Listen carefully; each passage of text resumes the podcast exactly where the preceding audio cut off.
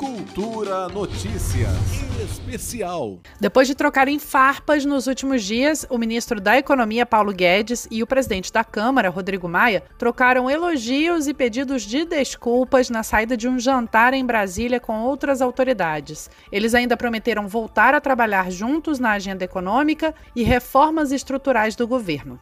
Rodrigo Maia pediu desculpas pelas declarações da semana passada, quando chamou Guedes de desequilibrado depois que o ministro insinuou que haveria um colunho entre Maia e a esquerda para barrar o andamento das privatizações. Rodrigo Maia disse na saída do jantar ter sido indelicado e grosseiro e defendeu que a situação no Brasil requer diálogo e equilíbrio. E na minha última eleição, a única pessoa do governo Bolsonaro que me apoiou explicitamente, mesmo sem dizer, foi o ministro Paulo Guedes. Infelizmente, nos meses seguintes à Previdência, por divergências, por erros, e assumo os meus, nós fomos nos afastando e agora na pandemia mais ainda, em alguns momentos até, e semana passada, deixo aqui o meu pedido de desculpa, fui indelicado e grosseiro e não é da minha, do meu feitio, ao contrário. Em sua declaração, o presidente da Câmara destacou ainda que, por conta da pandemia, a situação fiscal do Brasil é dramática e que existe unidade dentro do chamado teto de gastos. Por sua vez, o ministro Paulo Guedes falou com os jornalistas depois que Maia já tinha deixado o local. Ele se desculpou, mas disse que não ofendeu Rodrigo Maia. Eu nunca ofendi o presidente Rodrigo Maia. Mas eu nunca ofendi. Eu, eu... Sim, não, sim, mas isso não, não, isso não tem problema. Isso não tem problema. Isso foi uma troca de... Isso não, isso não é ofensa pessoal. Isso foi uma troca de opiniões.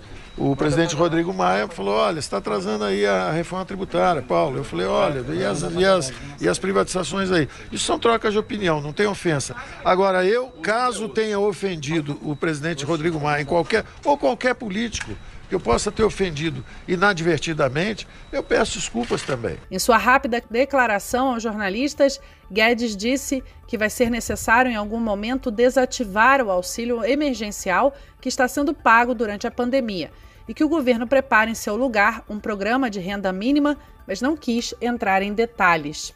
Do ponto de vista técnico, tudo isso está elaborado, tudo isso, não tem nada novo. A renda básica, a renda cidadania ou a renda Brasil, ela é, inclusive, bastante diferente do auxílio emergencial. O auxílio emergencial é para pessoas, é direto, é em caso de emergência. O, a Renda Brasil é um programa muito mais estruturado, ele consolida vinte e sete programas sociais, ele fez parte da nossa campanha, ele já estava pronto lá. Então, essas coisas estão basicamente prontas, mas quem dá o timing das reformas é sempre a política. Então, às vezes, quando uma pandemia nos, nos atingiu, ela atrasou a nossa pauta e criou todo esse desconforto. O fim do auxílio emergencial deve deixar, segundo estudo publicado recentemente pela F G V, trinta e oito milhões de brasileiros sem assistência. Classificados em reunião ministerial como invisíveis por Paulo Guedes, são, em sua maioria, pessoas de baixa renda, pouca escolaridade e ocupadas apenas em atividades informais.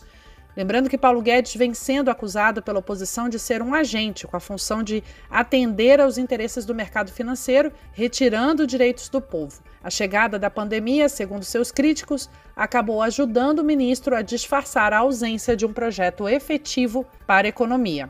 O jantar, realizado na casa do ministro do T C U, Bruno Dantas, reuniu ainda o ministro Luiz Eduardo Ramos, da Secretaria de Governo, Fábio Farias, das Comunicações, os senadores Renan Calheiros e Eduardo Braga, do M D B, e os ministros do T C U, José Múcio e Vital do Rego. Juliana Medeiros, para a Cultura F M. Cultura Notícias Especial.